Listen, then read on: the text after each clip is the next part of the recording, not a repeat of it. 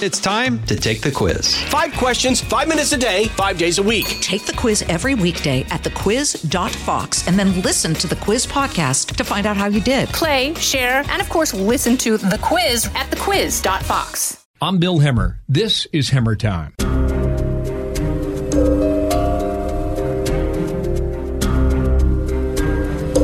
Dr. Marc Siegel is back with me today. And Marc, we want to revisit an interview we did one month ago. Where was the virus then? What threat did we believe it could be against us? And this time we will revisit our conversation from 30 days ago. Been a long month, hasn't it, Marc? It feels like many months, doesn't it? And I think things have changed a lot, and our understanding of this virus has changed a lot because we've been living it in real time here in the United States, whereas before we were trying to interpret information coming from China and Europe. Mm. Well, we're still trying to interpret information coming from China, but more so Italy. Have you noticed at the White House briefings they don't mention China much, do they, Marc? How come?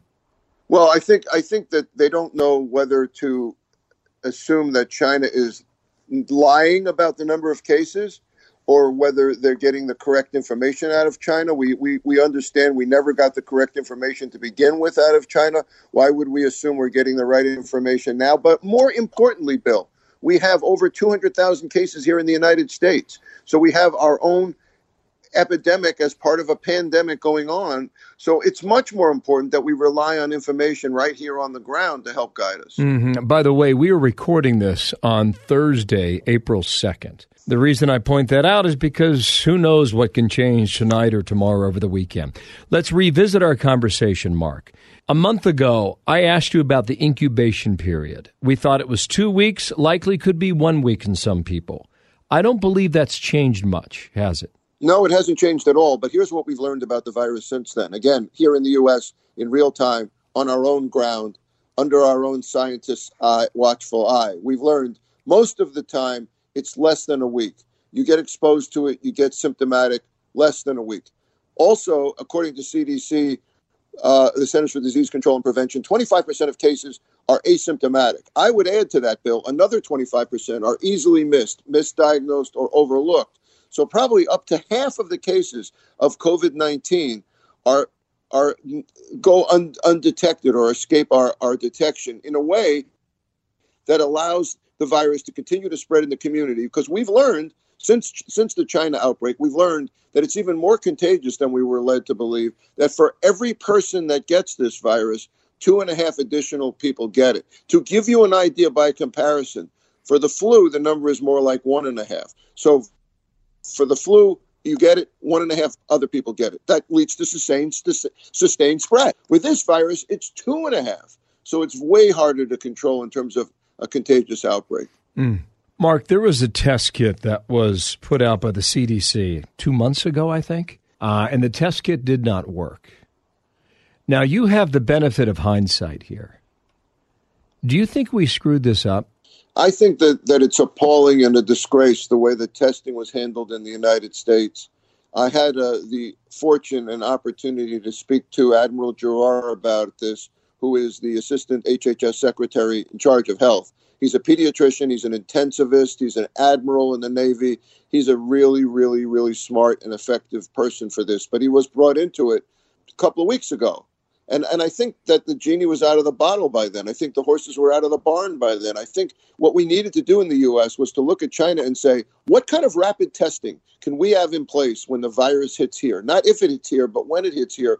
How can we get rapid testing in place so that we can do it on the spot, know know the answer right away, sideline people who have it or were exposed to it, test other people for immunity, and know when they can return to work. Point of care testing, not tests that take days and days and days, not tests that take tremendous amounts of personal protective equipment that should be better off in hospitals, Bill, where we're having shortages. Not these invasive nasopharyngeal swabs that somebody has to stick way in the back of your nose and risk exposure themselves, but something that's a molecular genetics test like the one that Abbott has just released that gives you results in five to 15 minutes that can be used on a little device, by the way, that we're already using to test the flu, and serological tests, antibody tests that can tell us if you're immune. Why is it that we're just talking about that now, a month or a month and a half after the fact? That has caused us caused us, and here's the big headline it has caused us to rely almost exclusively on social distancing, on sheltering in place, on no group gatherings in, in order to try to gain control of it. I think these methods will work. I think Dr. Fauci is right. These methods will work. But imagine how well they would work if we could combine them with being able to take out of circulation those who were exposed to it, those who have it and are, and are now going undetected, and then return them to work once they're immune. Okay, I, I, appreciate that answer, but how, how would you get a country of 300 million people to do that in late January or early February when this was largely unknown at that point? I think in retrospect, we've done a poor job in the United States at a term called pandemic preparedness. We always talk about pandemic preparedness, and we threw a lot of money on it back in the uh, bird flu and the Ebola days and the SARS days. We put together uh, a bioshield bill. We, we, we, we have the mechanism, but we didn't take it seriously enough because so many of the prior outbreaks were scares. Anthrax is not contagious. It was never going to be a threat to the, the whole country. Smallpox never even appeared. So we had so many health scares occur that weren't realistic that I don't think we realized that something like this could actually happen. We had the mechanism in place, but the machinery was rusty. We needed pandemic preparedness to be a bigger part of our healthcare system than it is. It's an absolute disgrace how disorganized and, and, and how unprepared we we were for this and are for this. We're getting there, better now. There will be months. There will be months and likely years to debate that, Marc. I'm going to go back on a few questions I asked you back in early March. All right, and I, th- I let's just go through these quickly, okay? Uh, canceling large events was that the correct response? I think in hindsight, I think the answer is yes. Would you agree? Completely agree, and and maybe more in advance of when I said because again I had no idea. I, I had an assumption or a presumption that that we were going to do better than China because we had such an advanced healthcare system, because we have such great universities and medical centers, because we have a standard of care that's pretty high here. I, I, I thought that we would be able to use that to manage this virus within the healthcare infrastructure rather than out in the communities. I was wrong, Bill. I have to stand corrected. It turns out that it has swept out into the communities. Canceling large events is correct. Quarantining whole regions is correct. Stay at home orders turns out to be the best defense we have. Will we soon be wearing masks? All of us? Well, masks are, are, are, are, debatable. They're inefficient because they can spread virus. They can give you a false sense of security. They can get dirty. They can get moist. You can wear them in, inappropriately without a proper seal. Masks are of limited use. Where masks are of use is to augment social distancing, to remind you that you're in a different space and time than you were a few weeks ago. They have to be worn with a tight seal. They have to be discarded at the end of the day. They have to be cleaned properly. And you better wash your hands a lot more than you were before if you have a mask on, not less, because touching the mask, you may encounter the virus on the outside of the mask. Washing your hands, disinfecting surfaces, using hand sanitizer, those are the those are the key the key issues here. And social distancing. Okay, I'm willing let, to add a mask to the picture, but only only under those circumstances. You know, um, as of Wednesday, I believe the uh, mayor in Los Angeles was recommending that everybody in LA wear a mask uh, of some sort or some variety, be it a bandana or a scarf or a regular N95 mask that you've talked about a lot. A couple more quick questions. I just want to keep uh, the answers a little shorter, Marc, to move through this. Did the virus jump from animal to human being? That is still the theory. Almost definitely started in bats jump to an intermediary mammal onto humans. So, what do you think about all these? Now it's the- getting used to humans. What do you think about these theories about starting in a in a lab in Wuhan, China? Do you buy into that? Completely disproven, in my in my opinion, under the at this time.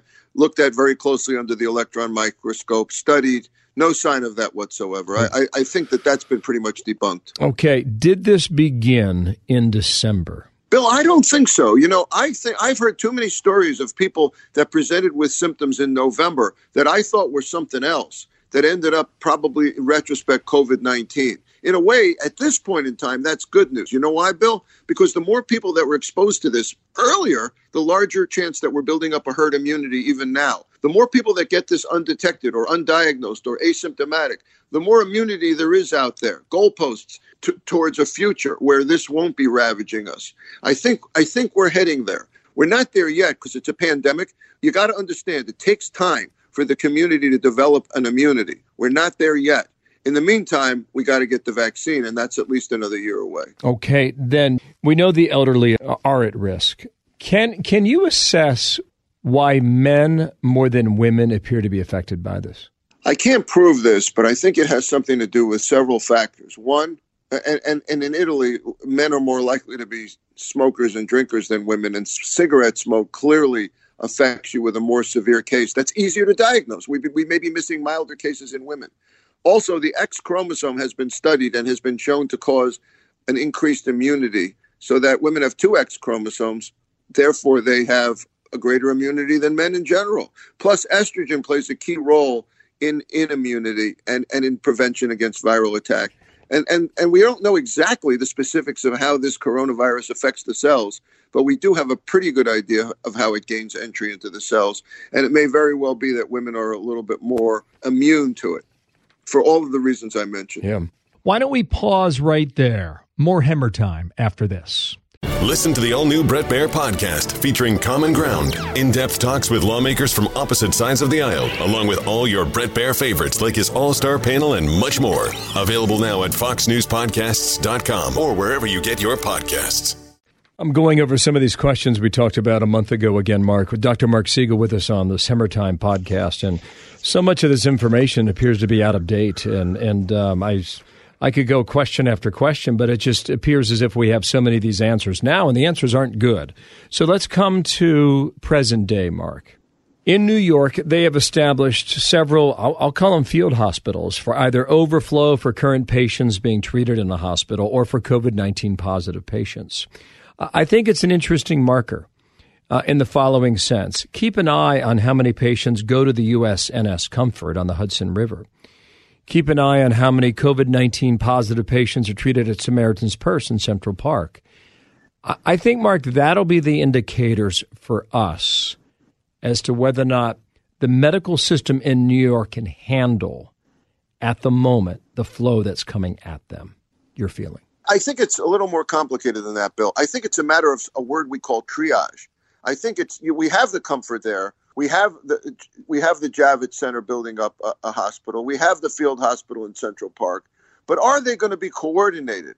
How does that work on the ground? You, you you show up in an emergency room with a broken leg and they quickly get you over to the comfort? Or if you come with COVID 19, they say, I don't want to move you, you're contagious. We have to figure out the logistics of that. We got the apparatus in place, but we don't have it greased and oiled yet and ready to use. I want it to work this way. I want the Javits Center to be a place for COVID nineteen patients that that we that I don't that I don't want to put in the ICU. I want the major medical centers to be reserved for those that I do maybe want to put in the ICU. Let's use them for that. We have major medical centers in New York. They're excellent. I want there to be overflow hospitals. I want there to be places, and this this worked in China where they build COVID, they build coronavirus hospitals. We need we need to do the same here, and we need to do it quickly. The comfort should be a place where trauma is treated, where emergency operations occur, where uh, other things are done, heart attacks, things that you you can't get in an emergency room. You don't want to ex- expose someone who's having a heart attack with someone who has a contagious disease. You need them elsewhere. But we need to figure out how to do that at the door, not once they've already entered. Well, just let me, uh, I'll complete my thought here then. My feeling is that these beds will be occupied if they are needed. If they are not occupied, that tells me the hospitals in New York can manage the flow. And I don't know if we know that answer as You're of not, this recording. We know that answer, Bill. You're being naive. The, the hospitals in New York cannot handle the flow. They're overwhelmed. Sorry, they're you're saying cannot. Cannot. They are overloaded. They are overwhelmed. You got to understand that we want these patients to be in negative flow rooms where we can actually observe respiratory isolation and not endanger our healthcare workers. That's very difficult to do. The hospitals are overwhelmed with these patients. We, it's not a matter of if, we're already there. We're in a situation where, where we're in need of these services. They're not there as, as a, if we need them. They're needed now. And we have to figure out a way how to use them to take the pressure off of our major hospitals mm-hmm. here in New York, which are completely overwhelmed looking at these questions that we talked about a month ago, and here was this. A lot of the CDC says the coronavirus coming here is inevitable, but the president says it's not inevitable. You remember the day that he made that statement, and we tried to understand what he was saying by then. And I believe you answered it saying it's it's not likely that will affect daily life because they are ahead of it. I think in hindsight, we clearly know that is that was not the case. Yeah, I think that I think that I, I, I showed when I, I went to Dulles Airport and interviewed the uh, the Custom and Border Protection agents and the and the uh, assistant deputy of uh, of Homeland Security. I was convinced at that time that it was a leaky a leaky situation. It was clear to me that people were going to be able to sneak in despite the travel restrictions. That you could travel from China to Thailand and then New York, and it was clear that it wasn't being clamped down on enough. So I knew cases were going to emerge here, despite the best attempts at travel restrictions. What I didn't know was just how this was going to zoom up and become so widespread in such a short amount of time, and that our ability to identify cases, to isolate cases, and to control spread was going to be so limited and so unsuccessful. That's what I didn't know. I didn't know that it was this contagious. I didn't know that our ability to contact, trace, and separate out was going to be so limited. We all watched those cases in Washington state. We all watched those cases in quarantine in, in Nebraska, and we all said, let's watch them and hopefully there'll be no spread. Meanwhile, the virus was spreading undetected throughout communities. Significantly, too. What are we missing in our understanding, or do we think we pretty much know how infectious this is and how little we can do to defend ourselves and stop it? I think we're I think we're way from what you just said. I think we have to put the accelerator pedal and the spotlight on testing. I think we still can identify those who have it those who've been exposed to it, those who have been immune to it. You know, Bill, if you've been immune to it, you can't spread it. So they, then that person could actually walk down the street. Think about that. If I if I showed that you were over it and cured, you can walk down the street. So we we need to identify very very quickly who has it, who's been exposed to it, who's at risk of getting it. We already know that, and who's already over it. That will help us decelerate this. That's one thing. We also need to figure out how effective these treatments are that we're working on. They're actually, by the way, more effective than I expected. And I want to tell you on an optimistic note for us to have an emerging virus come out of the blue and suddenly come up with hydroxychloroquine, which is a malaria drug, or, you know, using anti HIV drugs for, you know, figuring out exactly how the virus works in the lungs to cause the severe pneumonia. Um, all of these trials and attempts to get treatments in place, not to mention the accelerated work on the vaccine, that's exciting. I don't give an F to our biotechnology community in the United States. I don't give an F, a grade of F to the biotechnology, but I give a grade of F to the coordinated response of our healthcare system. And I really give a low grade to the Centers for Disease Control as well, because I think they've been behind this from the beginning. And remember the word prevention. Centers for Disease Control and Prevention. That's their name. So much for that. Dr. Marc Siegel, thank you for your time today, and uh, we will endeavor together. Thank you. Thank you, Bill. I'm Bill Hemmer. This is Hemmer Time.